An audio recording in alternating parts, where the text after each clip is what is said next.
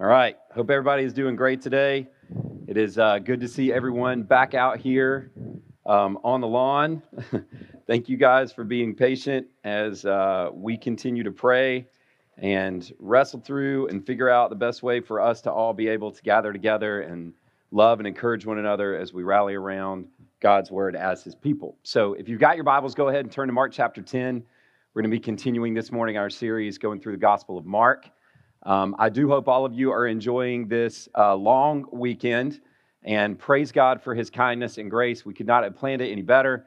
Uh, after three weeks of heat and a lot of humidity, um, three absolutely glorious days uh, that call us outside and um, allow us just to be able to enjoy God's kindness to us uh, through his creation. So, uh, as you're turning there to Mark chapter 10, I'm going to pray for us and then we'll dive in together into God's word this morning. Let's pray. Father, we thank you so much to be able to be here today. Father, we thank you that you do speak through your word. I pray that we would never miss that. That when we come to your word, Father, that we should rest under it, that we should submit ourselves fully to it, that it is the way you primarily have chosen to reveal your purpose and your plan through your word, magnifying, telling the story of your son who came and suffered and sacrificed himself in the place of sinners like all of us here, so that through faith and repentance, Father, that we would see our sin and be moved to rest in your grace, and that we would devote ourselves to you. And Father, that's what we're going to see this morning. And I pray that you would work through weakness in me. Um, Father, it is fearful to talk about pride when you know that you are a prideful man. And so, Father, I pray that all of us here this morning, Father, that we would see our sin clearly, but that we would see your Son even more clearly, and that you would magnify him before us this morning. And we ask all of this in Jesus' name. Amen. Um, this weekend for the Hickman family is one of our favorite every year.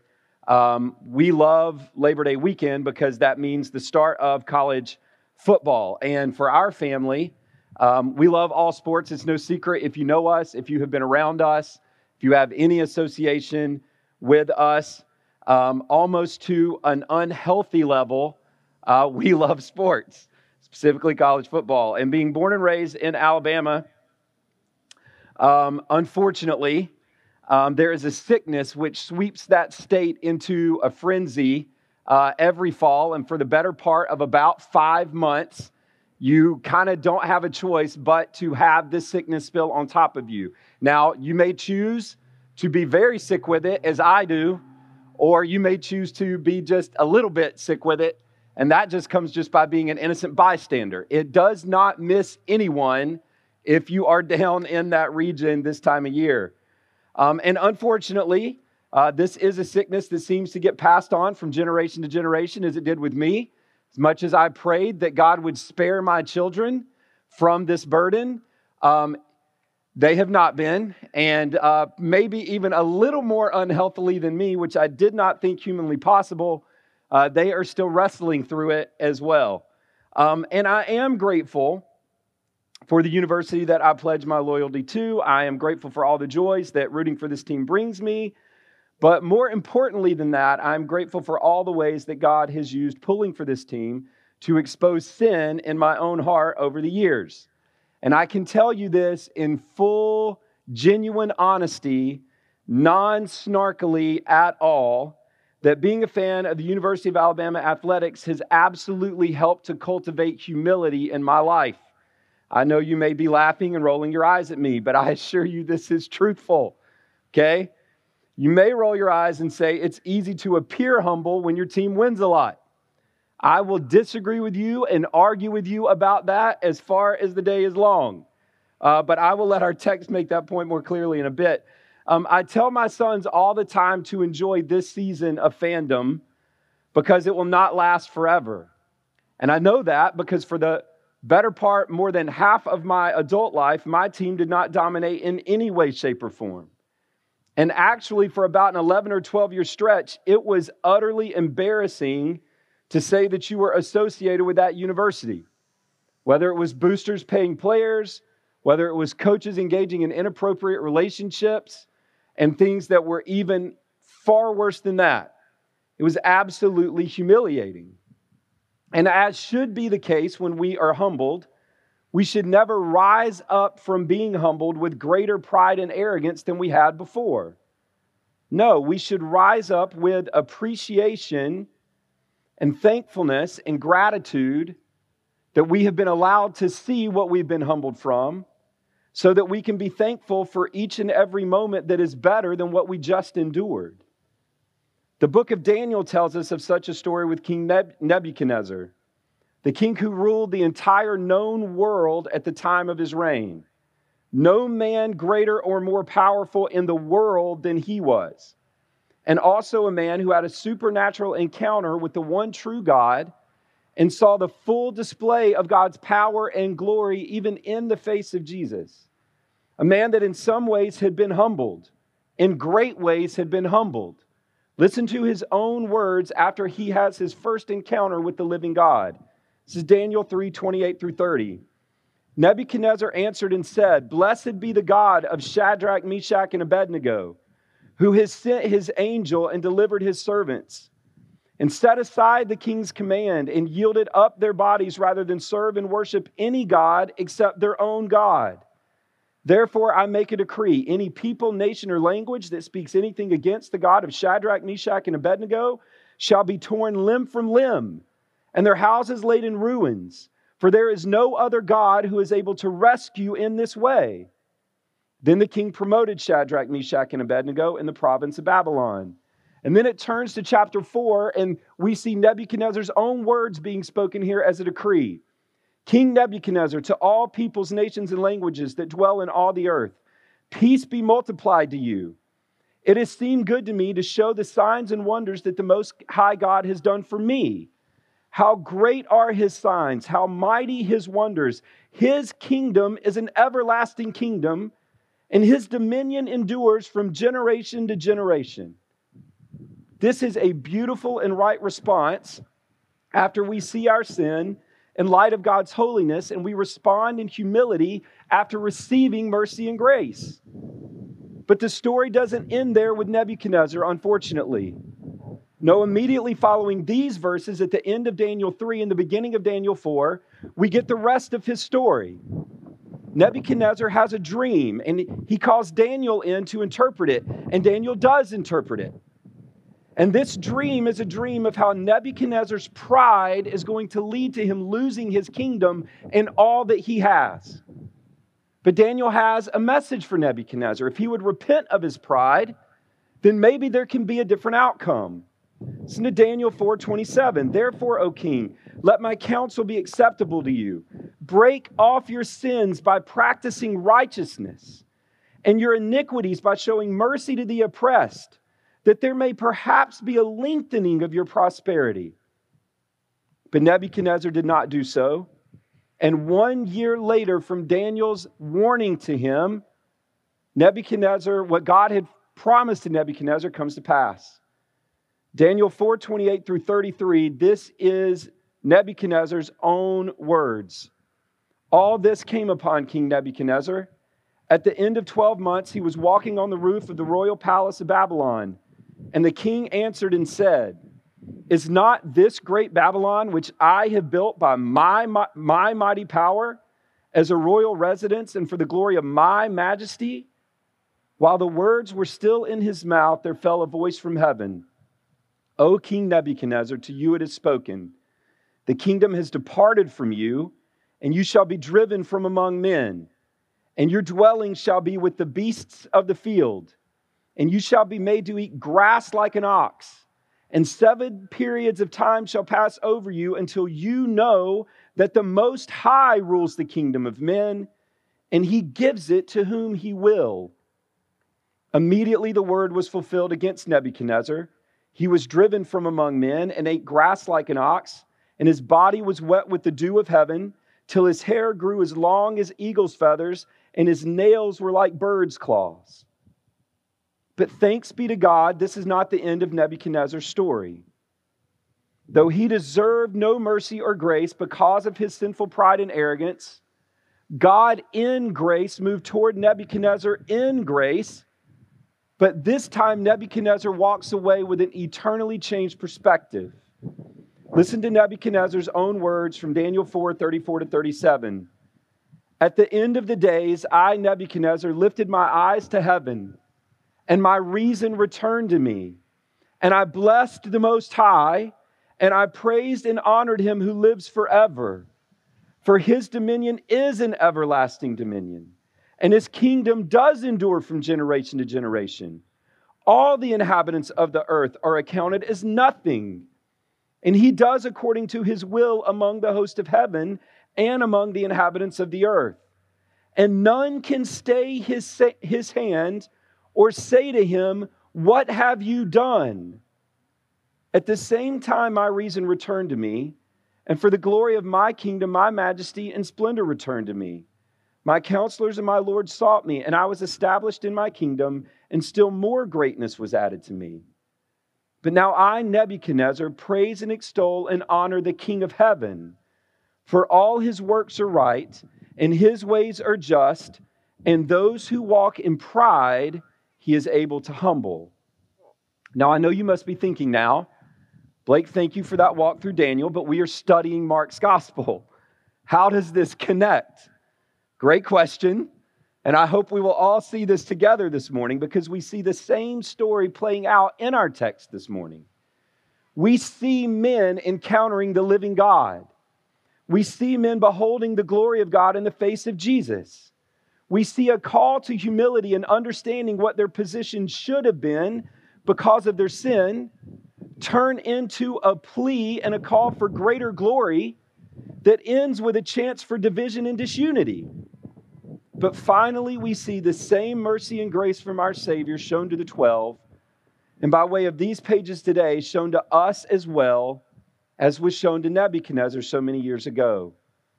And ultimately, through the description of the sinless, suffering servant, I pray too, we will be able to praise, honor, and extol the King of heaven, and that we will all be humbled of our pride and move to walk in ultimate service to Him. So let's walk through this text together this morning. There's three observations here that I want us to see from this text, and they are very simple. We are going to see the gospel explained, we are going to see the gospel denied, and we are going to see the gospel applied. And so we're going to start, start with seeing the gospel explained. Look with me there in Mark chapter 10 and verses 32 and 34. These are the verses that Jordan just read for us. And they were on the road and going up to Jerusalem, and Jesus was walking ahead of, of them and they were amazed. And those who followed were afraid. And taking the twelve again, he began to tell them what was to happen to him, saying, See, we are going up to Jerusalem. And the Son of Man will be delivered over to the chief priests and the scribes. And they will condemn him to death and deliver him over to the Gentiles. They will mock him and spit on him and flog him and kill him and after three days, he will rise. Here we have Jesus giving his most full and clear explanation of what will happen when they get to Jerusalem, and his most full and clear explanation of what everything he has been teaching and proclaiming will lead to. He will suffer, he will die, he will rise again. And this is a full and clear explanation of the gospel. If we miss what Jesus is saying to us in these verses, we have no hope of making sense what comes in the remaining ones we have before us today. Let's start with some connecting pieces first. First, verse 32 here should draw us back to our time in Isaiah last year, specifically Isaiah 50. Jesus has set his, his gaze on Jerusalem. He has his face set like flint towards Jerusalem. You may remember the several songs of the suffering servant from our time in Isaiah. And though the 12 wouldn't have known that these were about Jesus, we know that Jesus did. He's the living word. He knows that he is the full and final fulfillment of all of these things. And he sees before him in Jerusalem the purpose of his coming. He sees it, he knows it's there, and they are making their way there. His humiliation in the place of his people is about to take place. And Jesus outlines for the 12 and the others that were there how humiliating this will be. Look at these verses. He will be betrayed by the religious leaders, He will be condemned and handed over as a criminal to die. He will be mocked, spat upon, flogged, and killed. This also, also should take us back to Isaiah, to Isaiah 53, to the heart of one of those songs. Isaiah 53, 4 through 6. Surely he has borne our griefs and carried our sorrows. Yet we had deemed him stricken, smitten by God, and afflicted. But he was pierced for our transgressions, he was crushed for our iniquities. Upon him was the chastisement that brought us peace, and with his wounds we are healed. All we, all we, like sheep, have gone astray. We have turned everyone to his own way. The Lord has laid on him the iniquity of us all. Specifically, there in verse 6 of Isaiah 53, we should take note. Notice there in Mark 10, as Jesus is describing what he is going to endure, he lets them know that he will be handed over to the Gentiles. I appreciate R.C. Sproul in his commentary this week helping me, helping me make sense of this. This would be Jesus saying to them that he is about to be made ceremonially unclean. And this would also call to mind the role of the scapegoat to the Jewish people. The symbolism of the sins of the people being placed on and being placed on Jesus and having him driven outside the camp, far away from the people of God, suffering for the sins of the people. This is the picture of humiliation that Jesus is painting for his followers. And it would have been shocking to them to hear Jesus speak this way. This is what he is communicating that he must endure for all who would be his. But the good news doesn't end there because we know the good news is not just that Jesus died and suffered for the sins of those that would be his, it's that he rose from the dead in victory and triumph over sin, death, and the grave. His humiliation for his, for his own would lead to triumph and glory for himself forever. This is the good news, friends. God, who came to dwell in flesh among sinners, humiliating himself in sinless perfection to provide a perfect sacrifice for filthy people who could not save ourselves. And in the process of being humiliated from our earthly perspective, him being humiliated, he is actually putting all evil things to open shame and he is humiliating them by triumphing over them as he rises from the dead. And I hope as we hear those words this morning, that we are moved to respond with joy and humble repentance. But the 12, and the others who were with them that day, they responded with fear and with amazement. And that what that makes what happens next in our text so bewildering to me. Let's look at verses 35 through 40. And James and John, the sons of Zebedee, came up to him and said to him, Teacher, we want you to do for us whatever we ask of you. And he said to them, What do you want me to do for you? And they said to him, Grant us to sit, one at your right and one at your left, in your glory. Jesus said to them, You do not know what you are asking. Are you able to drink the cup that I drink, or to be baptized with the baptism with which I am baptized? And they said to him, We are able. Jesus, continuing there, goes on and explains for them what is going to happen. He says to them, The cup that I drink, you will drink, and with the baptism with which I am baptized, you will be baptized. But to sit at my right hand or my left is not mine to grant, but it is for those for whom it has been prepared. And this leads to our next observation because here we see the gospel denied. And we see it denied in the lives of James and John. Jesus has just articulated the gospel as clearly as his followers had ever heard. And this is the response Jesus, thanks for humiliating yourself. By the way, can we get in on the glory that you're going to receive when you come into your own? Yeah, thanks. Appreciate that.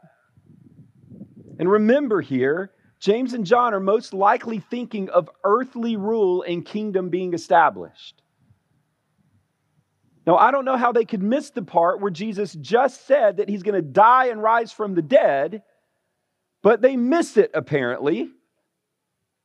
And what I want us to see here is the need for us, for all those who rest in Jesus, to be resting in and remembering what Jesus says in those verses that we just read before. Why must we always be resting in the gospel? Because just being close to and hearing the message of the cross isn't enough to keep sinful pride from growing and taking over our hearts. You could not be closer to Jesus from an earthly perspective than James and John. Like literally, closeness, proximity, nearness of heart. Yet they completely get caught up in seeking their own glory that they miss a call to humility and therefore they miss a call to worship. But Jesus is going to help them see this call again in a prophetic way. And it's a way that James and John would not yet have eyes to see or ears to hear. Yes, they will drink the cup. And yes, they will be baptized with the baptism.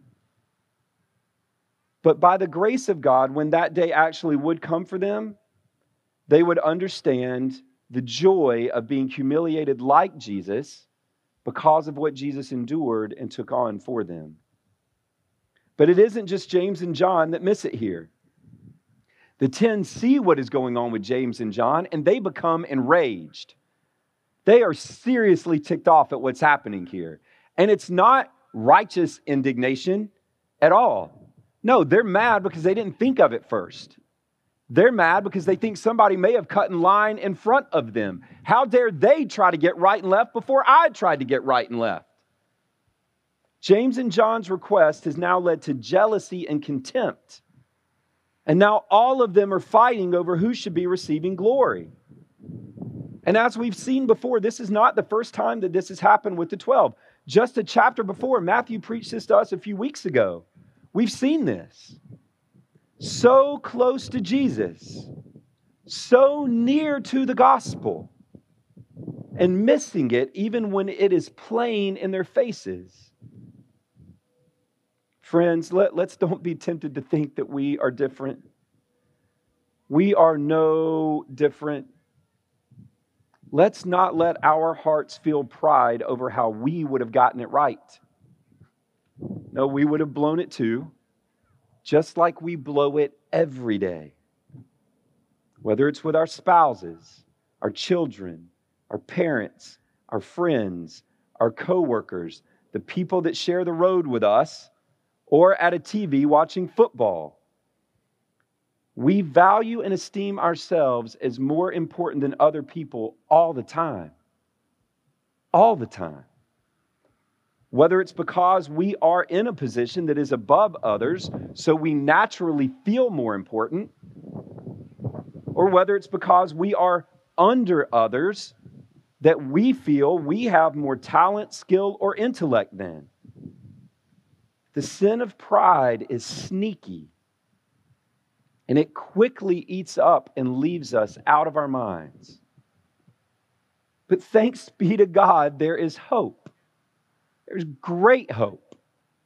And this leads to our final observation here because we see the kindness and mercy of our Savior here.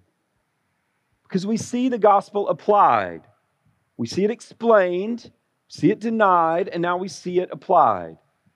Jesus does not leave them fighting with one another and in their pride, though that is what they and we deserve. No, look at the grace of his response to them in verses 42 through 45. Jesus called them to him and said to them, You know that those who are considered rulers of the Gentiles lord it over them, and their great ones exercise authority over them. But it shall not be so among you. Whoever would be great among you must be your servant, and whoever would be first among you must be slave of all. For even the Son of Man came not to be served, but to serve, to give his life as a ransom for many. Jesus helps the 12 see how the gospel should show itself in all of our lives. And look at the comparison that he makes here. We saw from the very beginning of the passage in verses 32 through 34 that Jesus tells them what the Gentiles, or specifically the Romans, would do to him. Makes a connection there and puts the picture in their mind. And now he's calling them to think about that again. Listen, these people that are going to do this to me, you know how they live their lives. They live their lives with no acknowledgement of sin, no acknowledgement of oppression, no acknowledgement of evil and wickedness, no acknowledgement of anything wrong. They live their lives feeling that everybody deserves to be under their feet.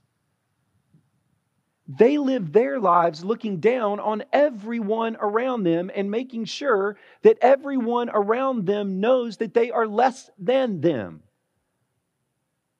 This is what Jesus is doing by painting this picture.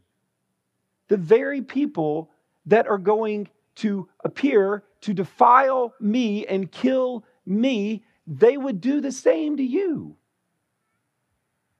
Look at what he says. He says he wants them to know and he wants them to remember what he has just said so that they can remember the gospel. To be able to tell them, remember, this is not what I am doing.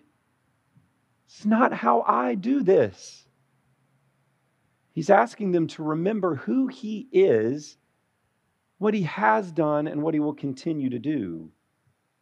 And then he directs them on what they should do he tells them that they should serve even to the point of giving all they have, even their very lives, for the sake of the gospel.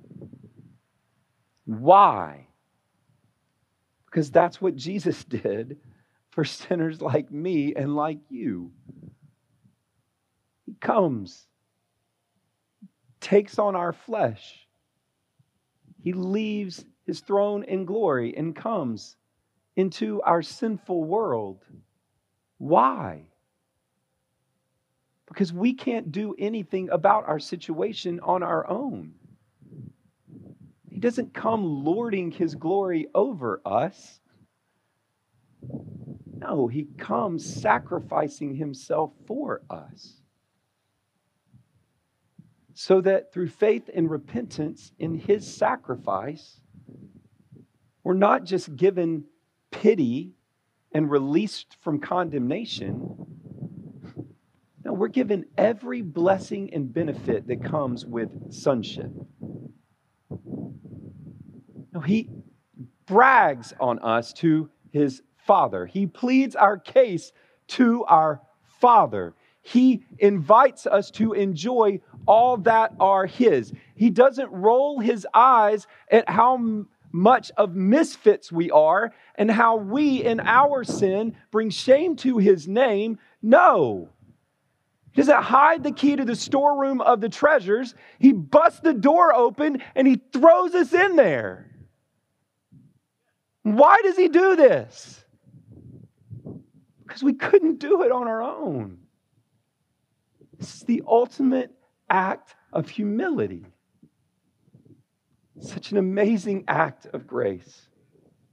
So, how do we rest in this today? It is so simple and so hard all at the same time. We have to remember and we have to rehearse the gospel all day, every day. We can never take a moment off from rehearsing it. Constantly remembering who Jesus is should constantly help us to remember who we are.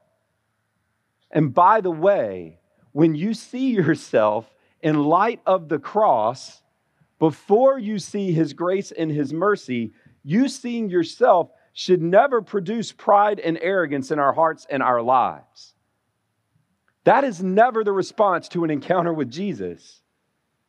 So today, We rest in the Savior and his sacrifice for sinners, and we repent of selfishness and sin, of pride and arrogance, of jealousy and contempt, of bitterness and hardness of heart, of self righteousness and prejudice. We lay all these things before him. We confess all these things to him. A look at the humiliation of our King should drive all desires of self exaltation far from us. And then we see his mercy. Then we see his mercy. And then we see his grace toward us in our sin. So we can run to him and rest in him and now be filled with gospel confidence that doesn't produce pride and arrogance, but it produces humility and joy. May that spill over to everyone around us so that Jesus is able to be seen in all that we do. No matter how you are here today, if you have never seen the sacrifice of Jesus in the place of your sinfulness, run and rest in grace today. And if you have walked with Jesus all of your life, run and rest in grace today. It's what he makes available to all of us through what he has done for us. Let's pray. Father, we thank you so much for your word, and we thank you for this text, and we thank you for the tenderness and kindness of our Savior. Father, those prideful, arrogant words from James and John are no different than prideful, arrogant thoughts and actions and words that any of us would speak. And yet, Father, your tender compassion towards them and allowing them to be reminded of who you are, may we feel that today as well. May you convict us of our sin. May you lift our heads in hope May we rest in the freedom that your gospel can bring, and may be, we be filled with humility and joy. We ask this in Jesus' name. Amen.